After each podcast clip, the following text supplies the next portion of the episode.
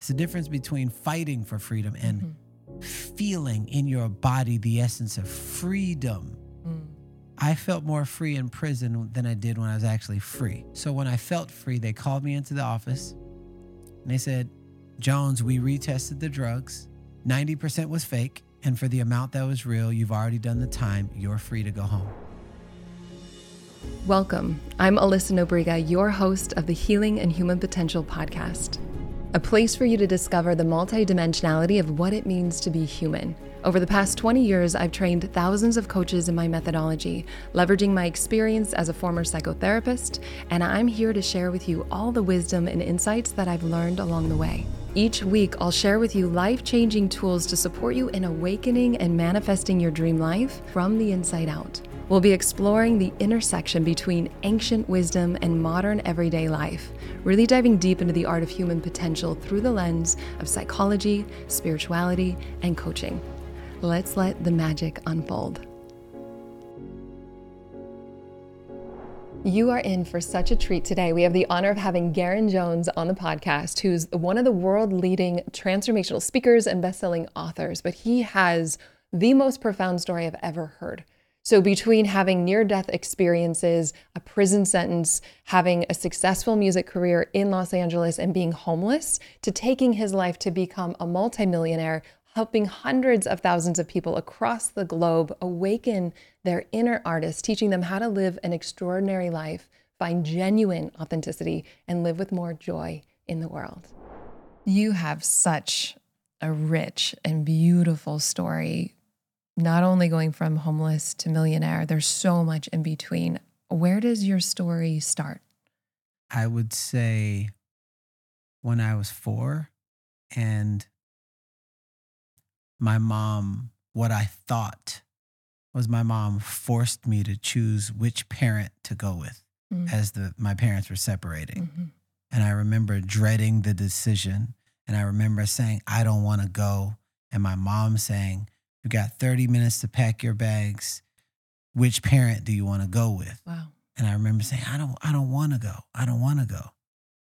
Fast forward to uh, two years ago.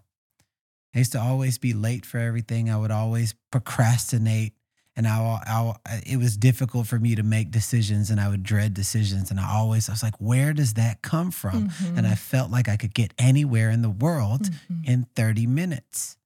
Well, let's just say that adults are deteriorated children, I feel. Mm. And in the child of my four-year-old, who dreaded not wanting to go, that loop was still open. Mm-hmm. And I blamed my mom, and it went just like this. I chose my dad because he was easier. My mom was meaner. And ten minutes after I made that decision, interesting, my earliest memory of intuition was ten minutes after I made a powerful decision. Mm-hmm. And as we're driving away, I remember what I now know is my intuition, something, it was like churning warm water.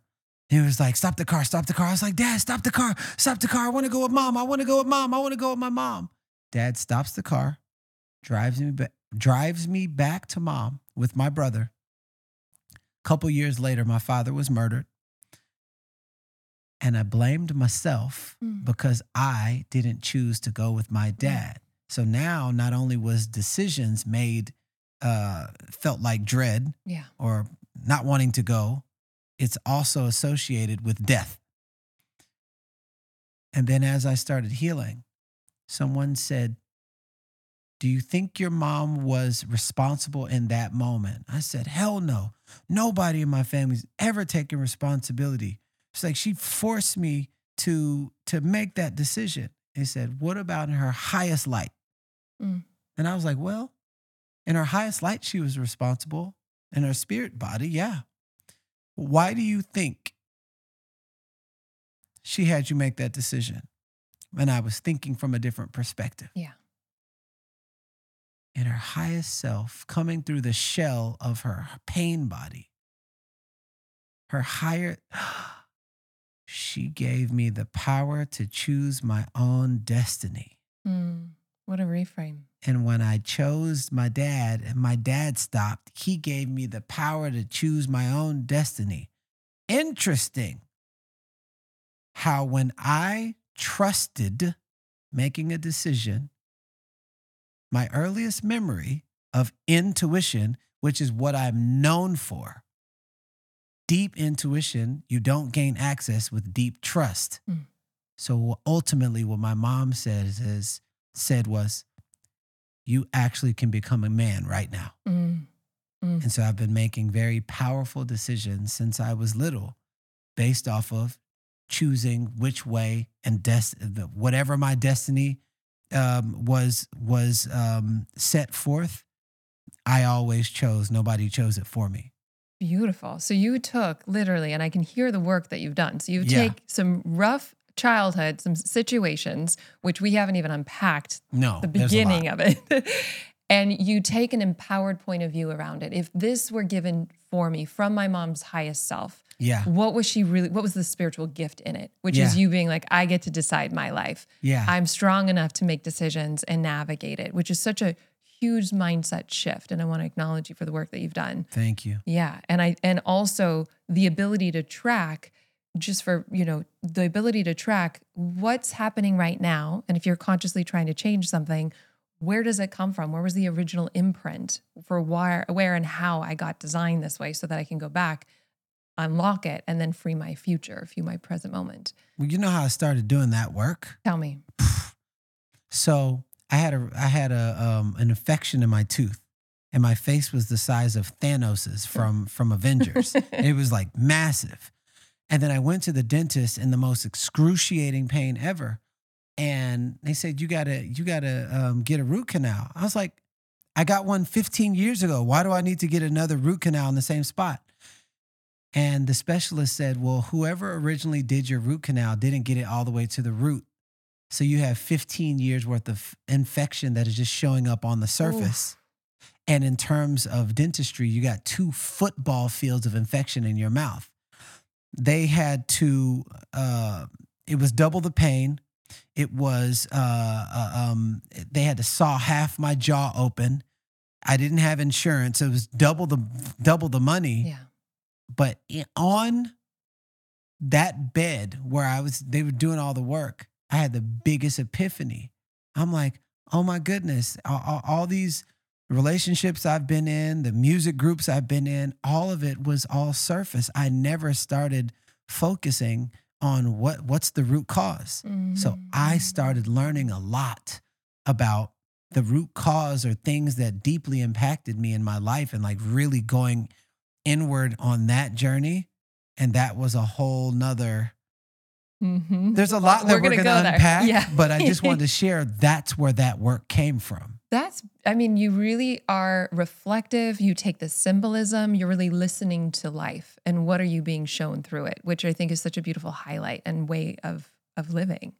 Okay. So you're, so coming back because there's yeah. such a rich story that for people that are new to you, yeah. I would love to hear a little bit more about some of your, your earlier childhood and some of your upbringing. Yeah. So, um,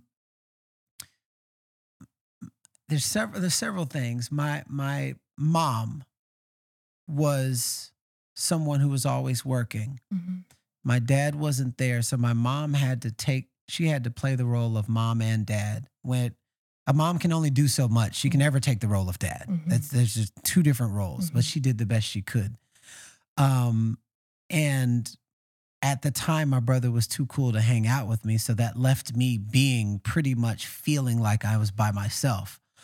And I was one of those little kids that, you know, other kids are talking about cartoons and I'm like, I feel like we're not the only ones here.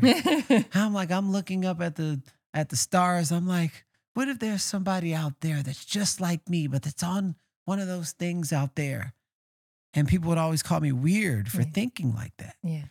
And I never stopped thinking like that. And the way that I dressed was different. The way that I spoke was different. Um, I felt different, but different back in Houston, Texas during that time meant you didn't really have friends. People didn't really get you. Mm-hmm. You got bullied. You got picked on mm-hmm. and talked about. Mm-hmm. Yeah. So I started going away from that difference so that I could fit in with everybody else's sameness. That's right. Yeah. Knowing that deep down inside, there was, there was just, I, I could, my thoughts, they were just different. Like I would think of things and they would happen and I didn't know what that was. I would lie about things. I would be like, oh yeah, I'm this and I'm, I'm, I'm doing that. And oh yeah, my mom bought me this, and I'd be lying. And then they would happen. I didn't know that that was a form of manifestation. Mm-hmm. So it would like lie it and then I would believe it and then they would happen over and over and over. And so going through that while breaking into cars and in houses, because the only people that hung out with the weird kids were the, either the headbangers or the troublemakers. Mm-hmm. And so I chose to hang out with the troublemakers. Mm-hmm. I never was in a gang, but I ran around with the gangs and I did what the, I did what they did. Yeah. And so going through that, not having truly any proper guidance or member, m- mentorship, well, like A B Cs, those keep evolving into words, sentences, paragraphs, essays, books. Mm-hmm. Well, think about the A B Cs of of. not proper gr- guidance, and you keep doing it. Yeah. The, well, the word version of that is going in and out as juvenile, mm-hmm.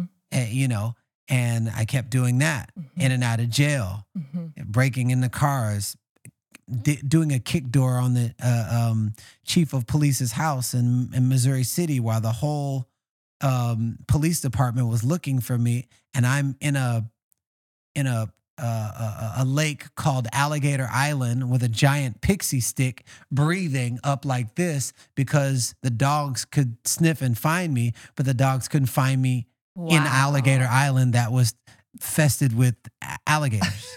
Wow. That's how fearless I was. Yeah, I hear it. Yeah.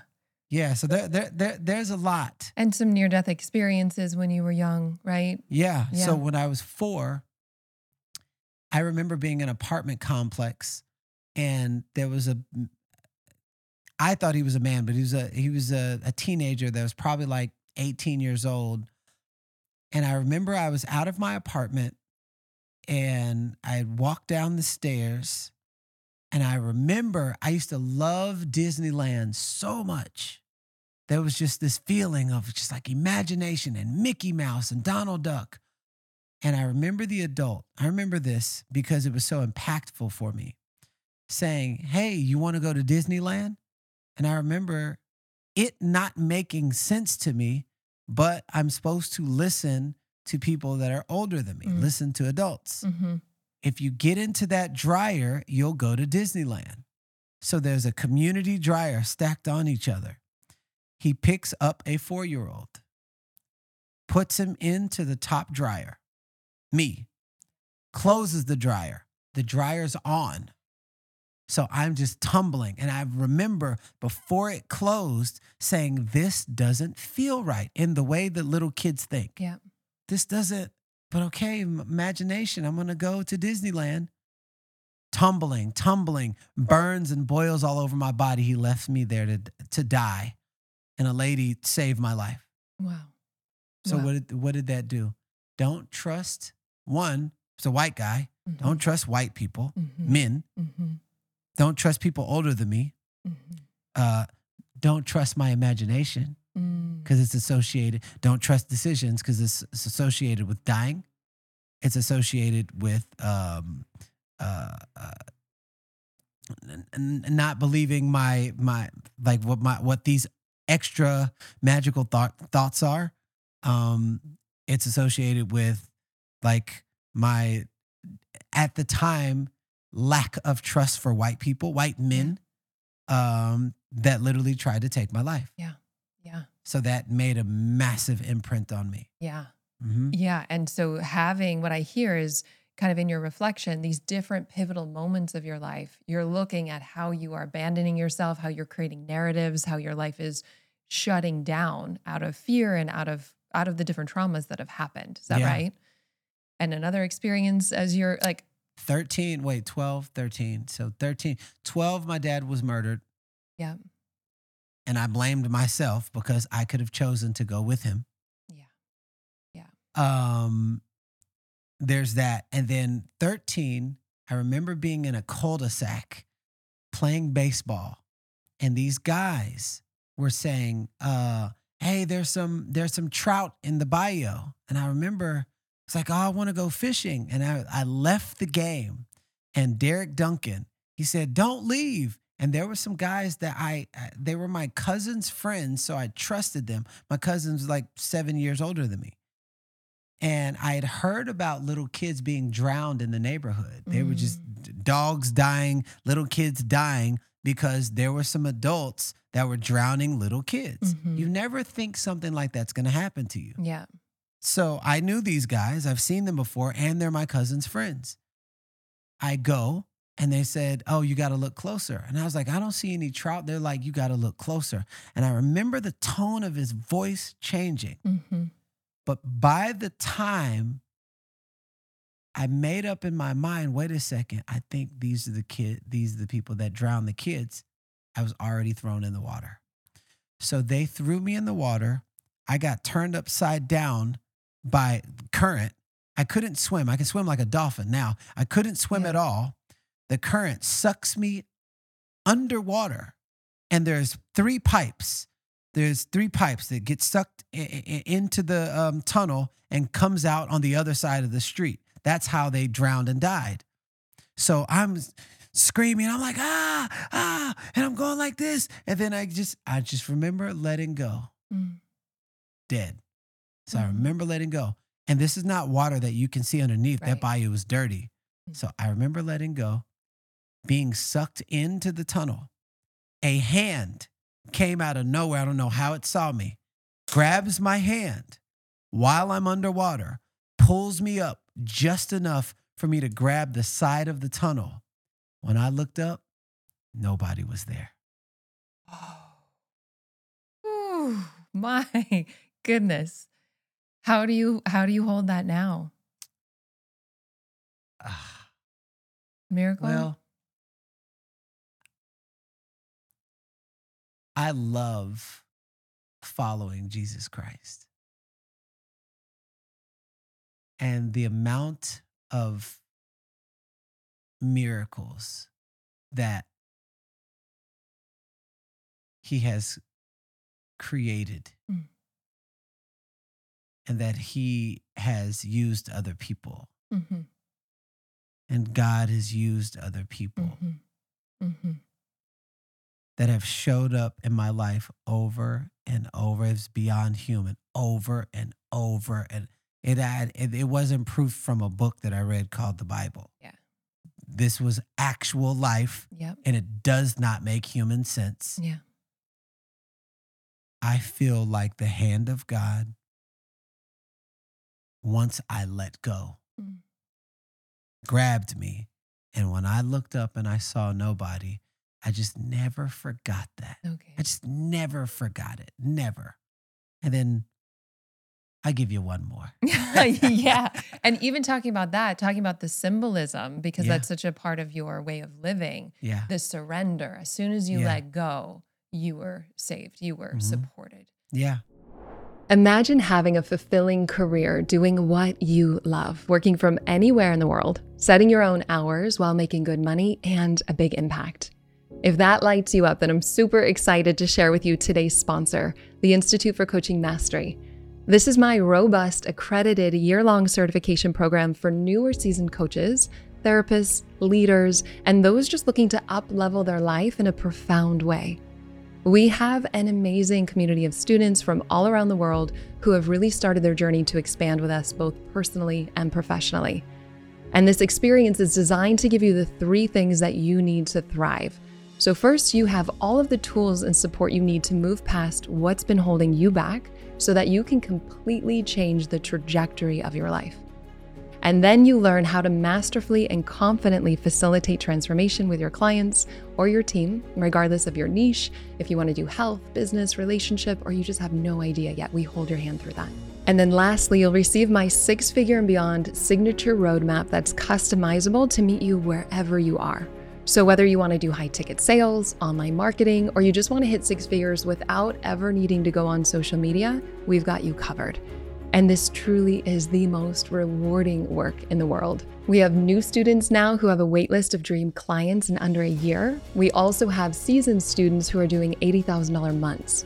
And this is really about creating lasting transformation from the inside out so that you can share your gifts and serve the world in all the ways that you're called to. And I've seen firsthand the power of what happens when you have the community to collaborate with, but you also have the right tools and resources to really thrive. And so whether you want to do your own personal development, you're wanting to become a coach, or you're just looking for a cutting edge approach to really grow your business, the Institute for Coaching Mastery is for you. You are held every single step of the way. And so if you want to get behind the scenes access to the Institute with three proven transformational tools for free to help you create the business and life you love, all you have to do is go to alyssanobriga.com forward slash tools, or you can find us at alyssanobriga.com forward slash apply now to see all the details and apply today. So this is this is childhood. Now, mm-hmm. I, I, I was in and out of juvenile. So I was on, I was on, um, uh, I was on probation for breaking into cars. So I was already yeah. doing the thing, breaking yeah. into cars, breaking into houses. I wasn't supposed to leave the house. So I was on probation. I got caught again. I got busted for breaking into sixty something cars in one night. But I went, this is what I called the white neighborhood. Uh-huh. The white neighborhood is where all the white people live and they had a lot of money. Uh-huh. I didn't live in that neighborhood. Yeah. Um, it was a mixed neighborhood. But uh, that neighborhood that I went to, they would just leave their cars open. So I didn't actually break in. I just opened up the door and took whatever was valuable. Yeah. And so I broke, I did that sixty something times. Each car I went into um, was a felony. So sixty something felonies. Okay. As a fourteen year old being charged.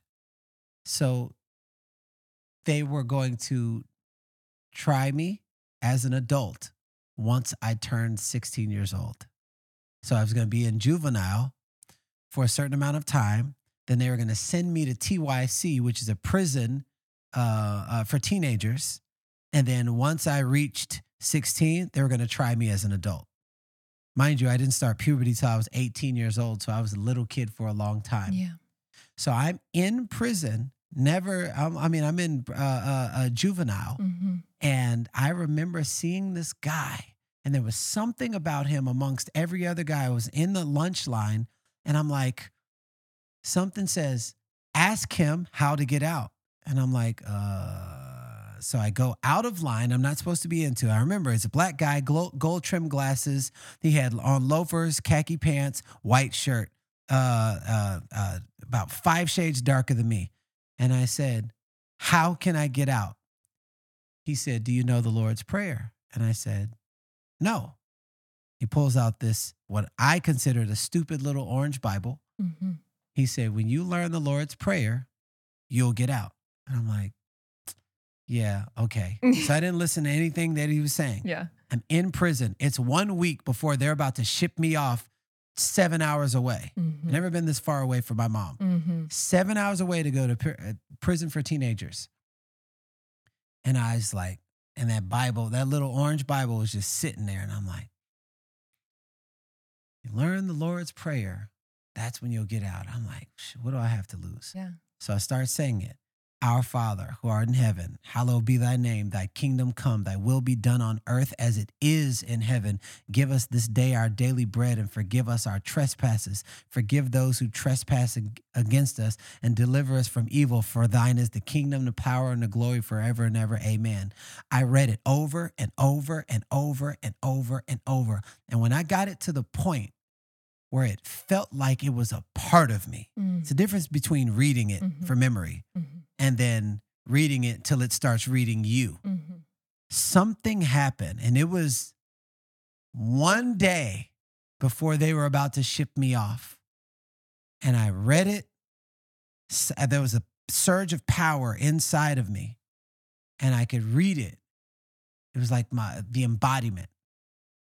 The moment I finished, knock, knock, knock, knock, knock. Jones, today's your lucky day. You're getting out. Okay. I have about twenty-five of those I stories from my childhood. Not knowing what that was connected to. But as we go deeper into the story, yeah, that was the A B C version of what I've been able to cultivate, what my channel's been able to cultivate yeah. in my now present forty-four-year vessel. Yeah. Yeah. All of these things, I hear that they have been building blocks to get you to where you are now. But but for, you know, context, so there there's more to your story. There's so much so to your much. story. Yeah. You know, your dad being murdered, you going to prison and as an adult, yeah. being homeless yeah. for what, two, two and a half years, two living half in years, your yeah. car. Mm-hmm. And from those experiences to where you are now, a transformational leader, author, speaker, like you really developed your craft. Yeah. I- I'm like, how... What was there a pivotal moment? I'm sure there were many, but was yeah. there a pivotal moment where you just woke up out of rock bottom, of continuing the trajectory of your life the way yeah. that it was? So I, oh, there was so much. There, there has been three times where it seemed like I was about to hit this level of stardom, mm. and it was in music, it was in modeling. Um, uh, and it was in, in sports. And I didn't realize how powerful the mind was. I didn't realize that you could tell yourself something over and over and over, and then you could shape your reality in that way. I, I, I cause I didn't have people around and I didn't read books. Mm-hmm. So I'd just be just saying things. I'm like, oh man, I'm so lucky. I'm like, wow. And so in modeling, I reached some of the highest heights. And I was reading a book called The Power of Positive Thinking by Doctor Norman Vincent Peale, not realizing that what I was reading was actually causation to the, the frequency that I was vibrating in, and the universe came became plastic and started matching who I was being. Uh, you can't see the picture while you're in the frame. So in the frame of my un uh, lack of awareness, I thought I was just lucky. So when I stopped reading the books, and I had nobody tell me leaders or readers keep stay mm-hmm. in the practice, mm-hmm. I stopped reading the books. The results that I had inspired a lot of people around me. Mm-hmm. And they're like, "Oh my God, you're so inspirational," or "You're so this," or "You look so good in modeling." And I'm like, "Yeah, I know." So I also didn't realize how powerful the unhealthy ego is, is as well. Mm-hmm. It's like throwing battery acid on your future. So, so imagine the rise and fall in modeling, where it was like everybody, Tommy Hilfiger, Gap, Old Navy, L'Oreal. I was on all those. I did the Destiny's Child Jumpin' Jumpin' video. I was Beyonce's um, uh, um, boyfriend in that video. I was Stutter Remix, Chantel Impossible video. I was everywhere. And just as fast as it came was just as fast as I lost it. Yeah. Start reading the book again, not knowing that this was the thing, who I was becoming while reading. Read Power, Power of Positive Thinking again. Mm-hmm. And then I came into, uh, that's when I was in prison. So when I lost it all in modeling, mm-hmm. that's when I started doing the... the drug running and everything, and I got caught. Mm-hmm. Then I went to prison. Mm-hmm. So I'm in prison, reading, writing with my non-dominant hand, which I didn't know, which would exercise a different part of my brain. Mm-hmm. I'm like literally reading the Quran. I'm reading the Bible. I'm reading every spiritual thing I could get my hands on. I'm like, yo, all of these things are saying the same thing, but just like different words. Mm. And I'm like, huh. But who actually reads the other stuff, actually? Mm. So I just became a reader, an avid reader. Unlearned English and learned how to speak fluent French. And I said, what can I do in here that I wouldn't normally do out there? So I started doing everything that I used to love when I was a child. Mm. Running, singing, um, drawing, portraits for other inmates, singing. Other inmates felt free from something that brought me so much joy. Mm. And then running was something that I always loved to do. Now, mind you, I'm reading this book while I'm doing all of this. Mm. So I'm, I'm running outside every day for uh, one hour in the morning, two hours in the afternoon. Nobody else is running. thirty days, there was sixty-something inmates running with me. There was less fights, less drug deals, uh, less people stabbing each other. And I was in there for smuggling six point two kilos of heroin from one country to another. The most anti-drug person, still never had a sip of alcohol in my life, busted for drugs. Damn. That's how crazy it sounded to all my friends. Yeah. They tested the drugs three times, but when I felt free, it's the difference between fighting for freedom and mm-hmm. feeling in your body the essence of freedom. Mm. I felt more free in prison than that than I did when I was actually free. So when I felt free, they called me into the office and they said, Jones, we retested the drugs, which they had no reason to. ninety percent was fake. And for the amount that was real, you've already done the time. You're free to go home. Wow. Oh my goodness. And I was still unaware. I was still Okay. unaware. So it felt like it was just, things were just happening. I'm, I'm so lucky. lucky. Yeah, exactly. So lucky. Okay. So the same thing okay. that happened when I was a little kid in juvenile, it's the big uh, adult version mm-hmm. of it. Lucky. Yeah. So I go through that, get a record deal with Ludacris over at D T P Def Jam. Um, stop reading the book. Mm-hmm. And I don't know because I don't have anybody to tell me. Right. No mentorship. And then everybody's like, oh my God, I love your music. Oh, you, you're, you're with Chingy and Ludacris and two Chainz and, and all this other stuff. I'm dating celebrities and all this. And I'm like, oh yeah, I'm the man. Yeah. And I didn't realize how powerful the ego, the unbridled, unhealthy ego is. Mm-hmm. And just as fast as I garnered it, mm-hmm. it's just as fast. I got dropped from Def Jam. I left D T P. And then I felt like everybody was taking things away from me. And this is the to answer your question. Yeah. So I had, I had a daughter that was fifteen. I couldn't get that right. I, could, I just couldn't. Mm-hmm. Couldn't love myself. So mm-hmm. how could you love from a from a cup that you don't even give to yourself? That's right. So there was that. Mom's dying in the hospital. I'm living in my car. The car that I bought with the record deal money. Um, I'm living in my car. I'm two hundred, over two hundred thousand dollars in debt. Mm. And so it was one thing led to another, led to another. My girlfriend had just broken up with me because I couldn't get my life together. So all of that was a rock bottom of a rock bottom of a rock bottom. I tried to take my life twice mm. because it was, it was, you saw this on the outside, but inside I was a walking dead person. Yeah. And I said, okay. three forty-three in the morning, November twenty eleven. I'm tired of fighting. I don't want to fight anymore. I want to be healthy. I want to be happy. I want to be surrounded by nothing but positive people. I just want to inspire people. And I want to make a bunch of money, but I want the money to represent something that I passionately believe in that I would do for free. Just show me a sign. Mm. Show me a sign. One week later, I'm at a gas station and a homeless man mm. asks me for money. And I said, you have more money than me. And he said, change your mindset, change your life, and walks away. I've heard personal development stuff before, but it wasn't the words. It was the energy behind the words that did something to my spirit. It was like a conscious interrupt. Change your mindset, change your life. And I just started playing with that word. Change. So if my mind is set on something, then that's why the result is what it is. Mm. So if I do different with the same circumstance, my life will change. Change your mindset.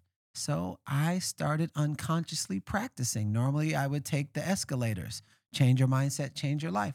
So I took the stairs. Mm. Normally I would use gel soap. Change your mindset, change your life. So I used bar soap. Normally I was chasing women at nightclubs every night. Change your mindset, change your life. I started chasing a better version of myself. Mm. Normally I was scrolling. So I started watching, I started reading books. Mm-hmm. All of that was a part of the difference. Mm-hmm. I started going to uh, free uh, uh, workshops and personal development seminars, things I would never do. Yeah. And all of that was part of the opposite. Well, that got me into getting healthy and finding a health and wellness community. Mm-hmm. I lost thirty-five pounds, put on nineteen pounds of muscle at age thirty-two when I didn't think you could do that. Mm-hmm. I felt better than I'd ever felt. They were all doing personal development. So I was doing what they were doing. Mm-hmm. They were helping people. I was helping people. Mm-hmm. And then at some point, it hit a stride.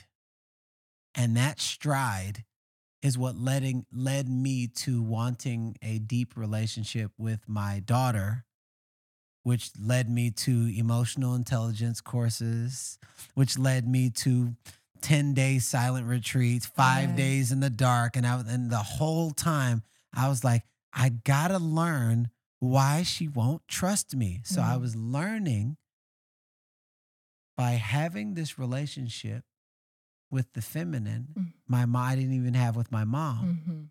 Mm-hmm. I was learning so much about myself. And I had a reason to go into container after container after container after container. And then one day, somebody said, you want to, you, you want a relationship with your daughter? Get a date with her. And I was like, oh, I've never pursued my daughter.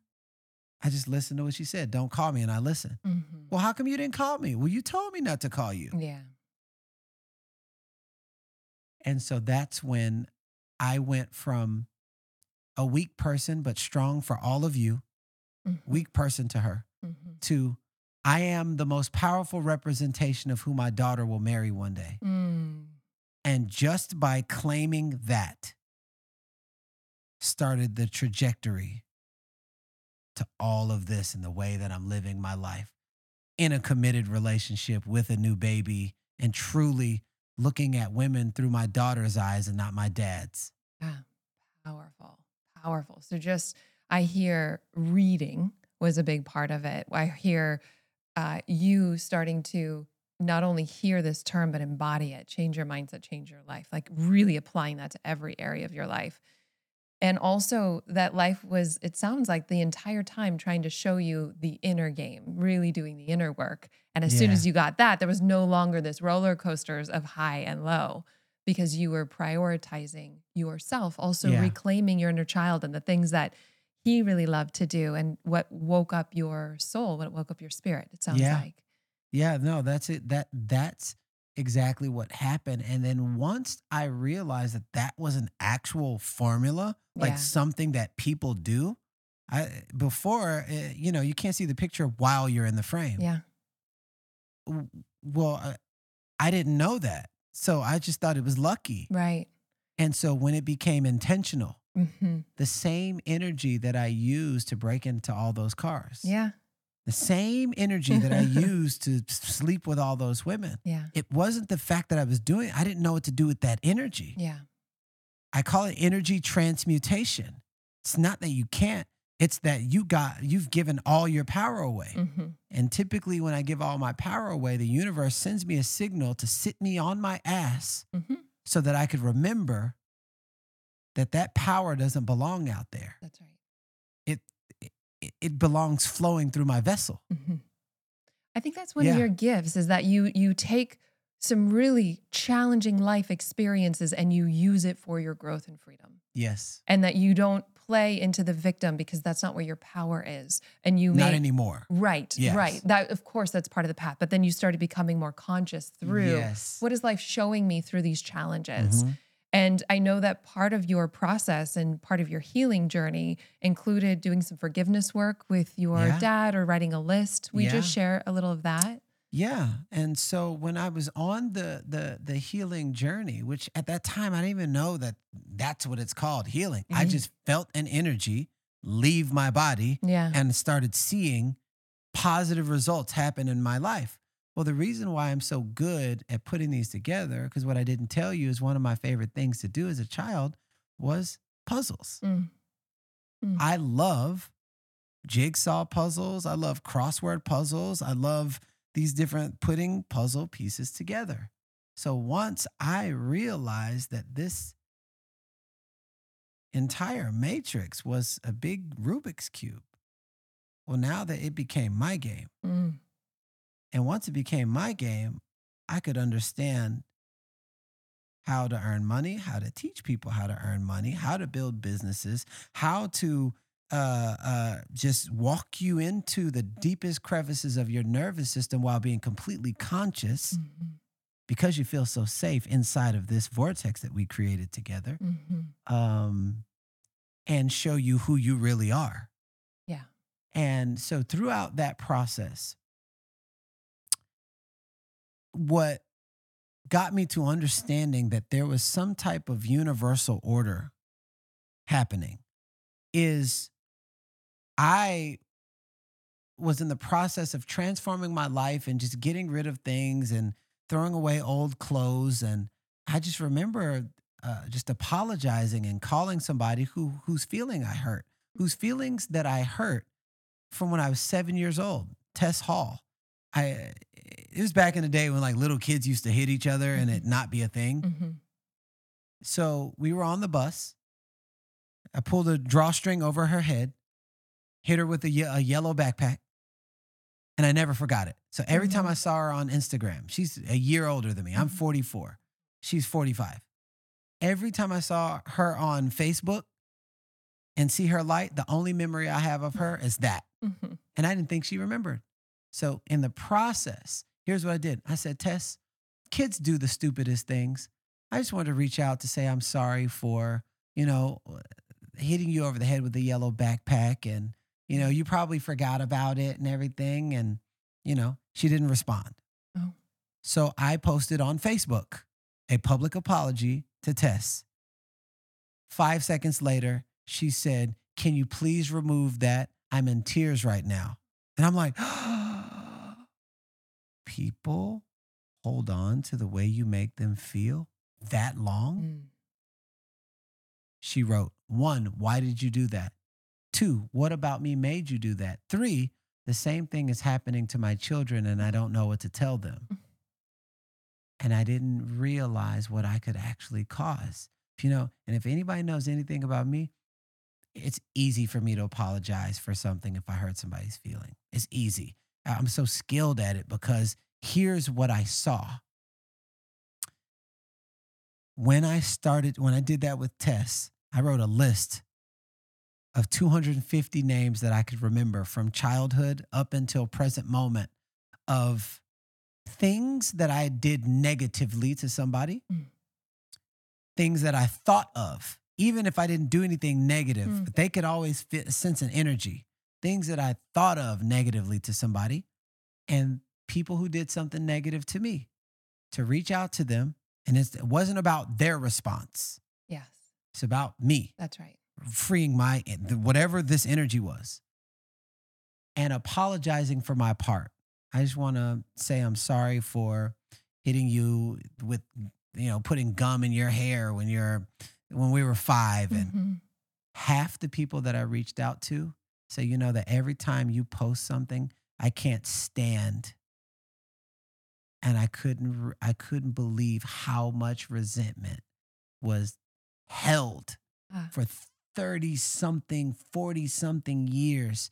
And I started freeing and clearing and mm-hmm. clearing and clearing and clearing. Interestingly enough, the reason that got me inspired to do that level of clearing, I had this business that I had going, and every time I would clear uh, like three people and apologize and forgive myself, it's almost like three clients would come in. I'm like, uh-huh. every time I do this, this happens. Yep. But I love puzzles.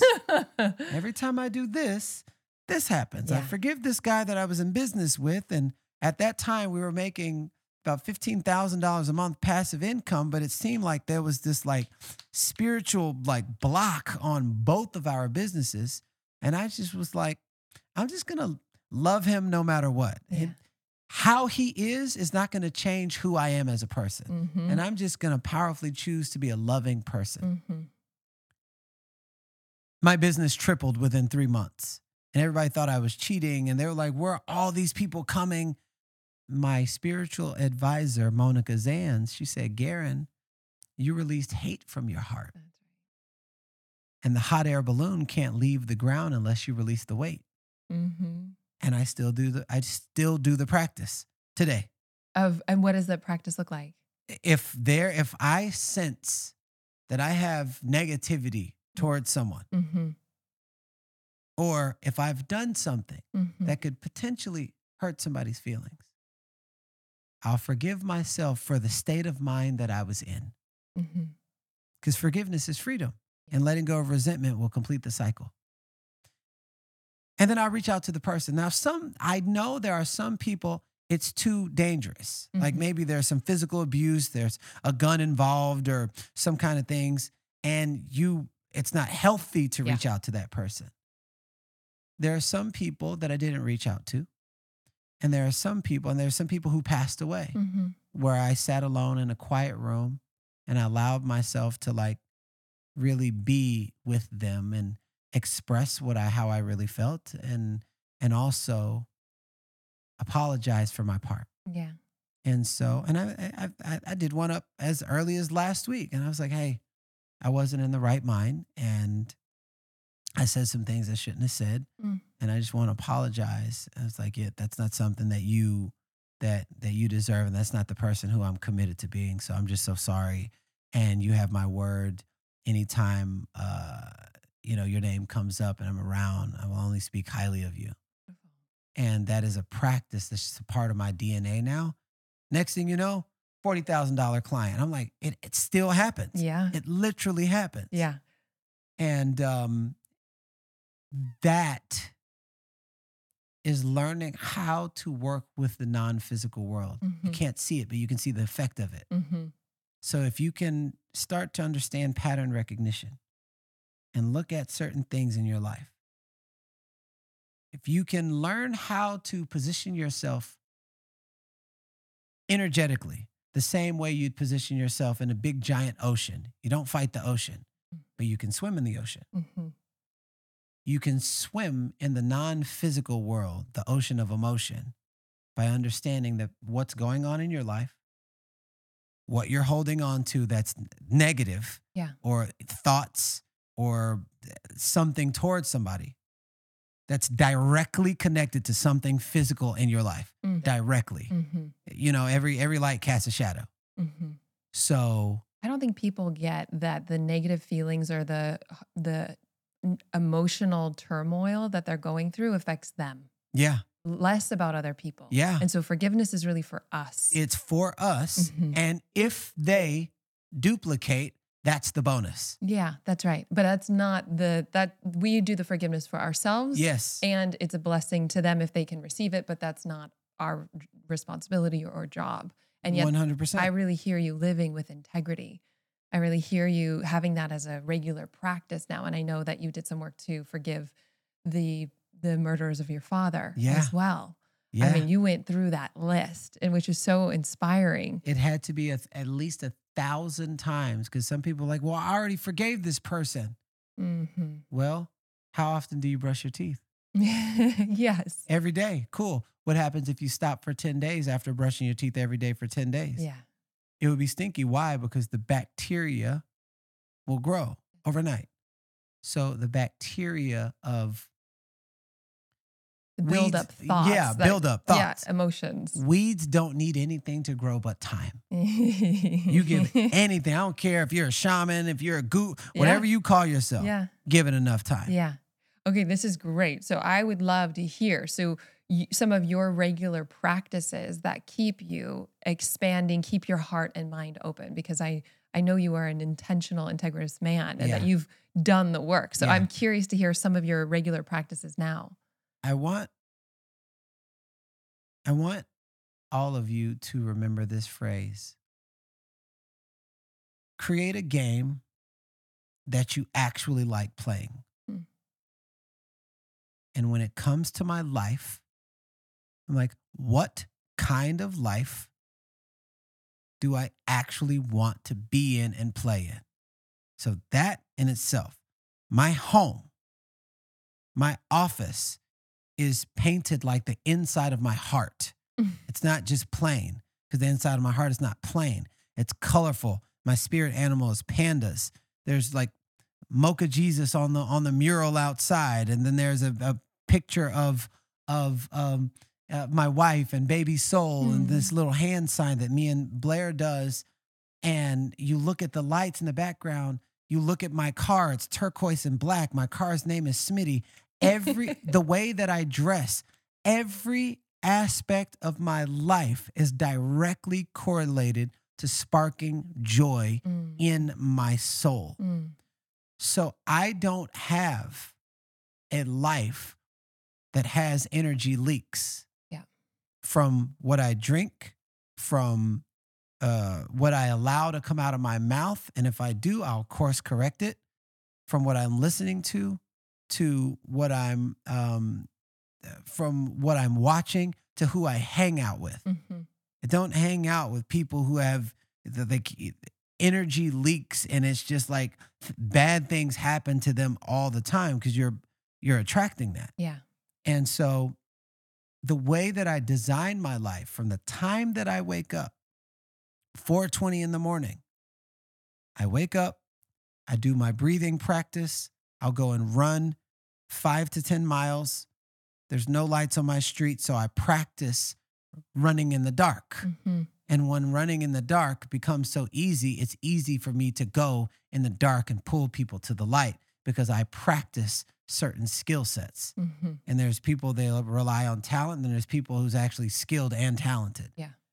And when I wake up and I work on my breathing, when I go running, I train extremes so that my breath gets uh, a, a, a larger capacity. So our typical breath is, when I go running, every three steps I take a breath in, another three steps I take a breath out. Oh, wow. So now imagine doing that for five to ten miles. Okay. And then I go into the cold plunge and I do the same thing. This is a daily practice? Every day. Yeah. And then I go, but I had to build up to that. Yeah, of course. But then I go into the cold plunge. I think that's I, important I, to share, because I can imagine yeah. people hearing this. So I'm it's like do that. Floors, not ceilings. Like start yeah. small. I'm going to share with yeah. that. Yeah. Okay. I'm going to share with that, but it's, it, it, I've built up a practice, mm-hmm. and each one of those I call a dragon that protects the castle. Okay. So the the dragon wants to take down the castle, but if you can turn the dragon, there you go. Now it's protecting the castle. Mm-hmm. So what I learned through ex- extending my breath and then training the extreme, so maybe running or doing jumping jacks, you can try it for thirty seconds, and every every three jumps, breathe in. You'll see how difficult it is. Mm-hmm. What I noticed was when I got into, like, there was an argument with my wife where normally the fire starts burning inside, and then it and then my breathing is the first thing that goes. Mm-hmm. After one session of trying to run at least one mile, breathing in three, breathing out three, only through my nose, calmly, the the heat that normally comes up couldn't last the training that I did, because I elongated my breath and I put it to stress, and then I trained calm in my nervous system. Yeah. So just through one, I noticed how in an argument, I was easily able to drop into the thing that I trained for. Yeah. Now, imagine two years of that. Yeah. So I started with something so simple, and now I have fifteen dragons that protect the castle. That you and, do every day? Well, fifteen dra- dragons that I've built into the breathing practice, mm-hmm. when it comes to running, mm-hmm. swimming, cycling, uh, doing mm. my push-ups, working out, uh, sauna, cold plunge. So yeah. I've got fifteen of those things that are so strong yeah. that I've elongated my breath. So now my normal breath is My my normal breath isn't mm-hmm. like mm-hmm. everyone else's, so my time mm-hmm. is not like everyone else's. My capacity of bandwidth is not like everyone else's. Mm-hmm. I don't celebrate New Year's. My New Year's is every three years because I've learned how to extend and bend time based off of my breath. Mm. So the longer your breath, the longer you have the capacity to live, providing you don't jump in front of a car. Yeah. Yeah. What I've noticed in the aging process is certain wrinkles going away. Mm. What I've also noticed is my health being much easier to maintain. No stress, I stay calm. And because the level of tranquility and calm rides throughout my everyday, even when I'm sleeping, mm-hmm. the world starts to slow down. Mm-hmm. And when the world slows down, you start to see more. Mm-hmm. And when you start to see more, you start to be more. Mm-hmm. And so it becomes this game that I was able to create, and then I teach it now. Mm-hmm. I learned the skill set of how to teach it in a very practical way. Mm-hmm. I call it the life force training. Yeah. Beautiful. Yeah. And those practices, what I'm hearing, not only help you feeling more healthy and vibrant, but also prep you for life, and yeah. that they influence your everyday, which is incredible. And, you know, just like, you know, for me, I've been starting to come back into a regular morning practice. It's not at four twenty a.m., yeah. but just with some breath, cold plunge, moving my body. It just has to be some level of stillness and some intentional movement. Yeah. And I love how intentional you live your life. And the other week when I was at your birthday party, you are one of those people that I see as an expander, mm-hmm. where you, and it makes sense to me hearing your story and just the amount of depth and work that you've been through in your own life and how you've used it for your, your own healing and transformation. I know on the other side of healing shadow work is creativity, is mm. joy, is expansion. Yeah. So I honor the depth that you've done inside of yourself. And I'm so grateful to hear your story because I know and love you. And now I really get the full picture of your journey and where you've been and the man that you are as a result now.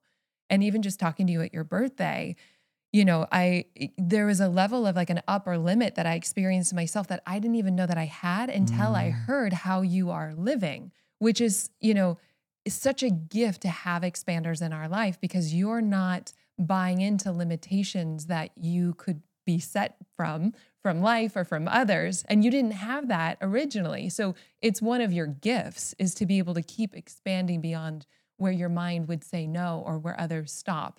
And so I think of these this upper limits like a, a hum of a refrigerator where you don't even know it's going until it stops. Mm-hmm. And hearing your story about having a million dollar day or how you're working with clients one-to-one and your your fees, and I'm just, it, and I know the depth of work that you are doing. And so it's like that expanded me just by hearing that. And yeah. I know that some of your work is around the the artist power. Yeah. And and it makes sense to me to have you share your story of heartache and challenges, but to use it for more expansion, yes. for more, more creativity, for more impact. And I know your heart. Yeah. And so I would love to either hear about some of the artistic and creative yeah. work or experience a taste of it or, you of know, course. Whatever feels um, inspiring and aligned. Yeah. So I'll tell you, it's that someone said to me, they're like, Garrain, I just love how you're you're you're just not in the box. And I was like, yeah. what box? And someone was like, how can you have these prices during a um, um, recession? And I was like, what, what recession? What? I right. looked around. I was like, what recession? And they were like, uh-huh, uh-huh. Oh, yeah. If you buy into the narrative energetically, you become a part of their game. Mm-hmm. If you study nature as it was designed, and what is it? You drop a seed into a fertile ground, you put water, sunlight, and then all of a sudden it builds its root process. And based off how you take care of it, that determines the growth of the tree and the fruit that it produces. That's the oldest living law that doesn't change. Seatbelt laws change and all these different laws change. But, you know, people are like, who's your greatest teacher? I was like, I study animals. Mm. They've mm-hmm. never been to emotional intelligence course. Mm-hmm. But if you look at a tree where there's bees at a certain time of day, they work harder. They're, they're, you can hear the buzz louder. Mm-hmm. And then later on in the day, it's not as loud. So what that tells me is you don't work as hard later on in the day. There's mm. something else that they're doing. I study nature mm. because there's something innate already inside of them. Mm. So if there's something innate already inside them, there must be something innate already inside of me. So why don't I learn from the thing, from from from from these little little bitty spirits that are just teaching us all day long? Mm-hmm. So inside of that, I was able to cultivate who Garrain, little Garrain really is. Mm-hmm. And there's a reason. Why do they say all little kids go to heaven, or all little kids are the closest thing to source? They haven't been tapped by this human, human world and commercials where they spend billions of dollars to steal your attention and all these different things. You look at a little kid, my daughter who's barely two years, she's not even two yet, and you watch how she explores and discovers and and just like jumps into my arms and all these different things and pushes every buttons, mm-hmm. and she's in the wonderment and is always wanting to create. And there's a level of power inside of the way in which they learn and absorb that is not often in people as adults who, you know, I'm not picking on people who work a nine to five, but the, you didn't choose that. There's something that happened along the way. There was something that you wanted to do when you were a little kid. Mm. And I always say the original abandonment is when you abandon your first true love of what you actually wanted to do, to probably please someone else mm-hmm. or fit inside of some other group or something like that. Well, my dad did this and this runs in the family. Well, mm-hmm. what, what about what's running through you? Mm-hmm. And I was in a deep meditation asking, what am I here to do? I've done a lot of things, but there's something missing. And all of a sudden, a little voice inside says, Garrain, I want you to think about what you used to love to do and nobody taught you. And every time you did it, good things would happen. Mm. And I'm like, what? A, okay, I remember modeling. I remember when I finished modeling, I was consulting for them and I was doing these expression workshops because to teach models how to be on camera and to embody their presence. Nobody taught me how to do it. I just knew how to do it. And I would just do these workshops. And, and then a voice says, what was the result? They were more confident. They were more uh, self-expressed and they would take more risks. Mm. What else? Oh, um, I used to have a speech impediment and I uh, had a learning disability. And what would normally take you six days to learn would take me six months. Mm. And I turned it and flipped it on its head. Instead of being slow, I'm uh, I learn efficiently, and I don't miss a thing. Mm. And so, I created Speakers Bootcamp, mm. where I was teaching people how to speak and be an embodiment of the words mm-hmm. that are being evoked out of them, mm-hmm. so that you so that you can evoke things out of people. By coming back to the little one, to your inner child, right? By coming back to your first love and what originally lit you up before you started conforming. Well, I, I mean, that was a part of okay. the workshop. Okay, got it. That was a part of the workshop. But what was, this is while I'm in the the meditation. Uh-huh. And I'm like, Garrain, you'll be at a party. You'll tell somebody you're a transformation coach. You'll be at a party. You'll pick up a drum. You'll just start singing mm-hmm. or drumming. Mm-hmm. Next thing you know, three hundred people are dancing. Mm. They say, Garrain, lead with the art, then take them to transformation. And I was like, oh, it's been a part of everything I've ever done, but I've never actually faced the music. I was facing the audience, not realizing I was the maestro for the music, ah, the art. That's the way in. And then it just drops in. Awaken the Artist Within. Mm. Garrain, create it. Ooh. And I'm like, oh, I got projects. I got a launch coming out in a week, and create it. Yeah. So I went to my team and I said, burn the boats. They're like, what are you talking about? And I'm working on this thing. I'm working. I had like six things I'm working on. I found the thing. They were like, what did you find? I said, found me. Burn the boats. We're creating Awaken the Artist Within retreat. Mm. In three weeks, they were like, what? That's crazy. You need time to create it. Three weeks, fifty people. It was sold out. Ooh, it's so good to feel your your gifts and just to hear your story and your heart and your integrity. I'm so grateful for you just being a leader of love in the world. I'm so mm. grateful to share you with my audience. Thank I know you. People are going to want to hear, where do they find you? How do they stay connected? Yeah, so you can go to my website, garrain jones dot com. Um, you can follow me on Instagram, garrain dot jones. My next Awaken the Artist Within retreat yep. is October fourth through the ninth. Awaken the Artist Within will be a great playground for you to practice mm. and meet people in the same vibration. Yeah, which is so important. Thank you. I'll You're put so all the welcome. Notes in the show notes. Thank you so much for being here and sharing your magic with us. Thank you so much for having me, my friend. Love you. Love you too. Thank you so much for doing this work that changes the world, starting with yourself. It truly does make a difference.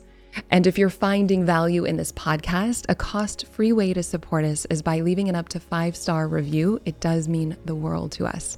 And as a thank you gift, we're going to send you one of the most powerful tools that you will ever discover.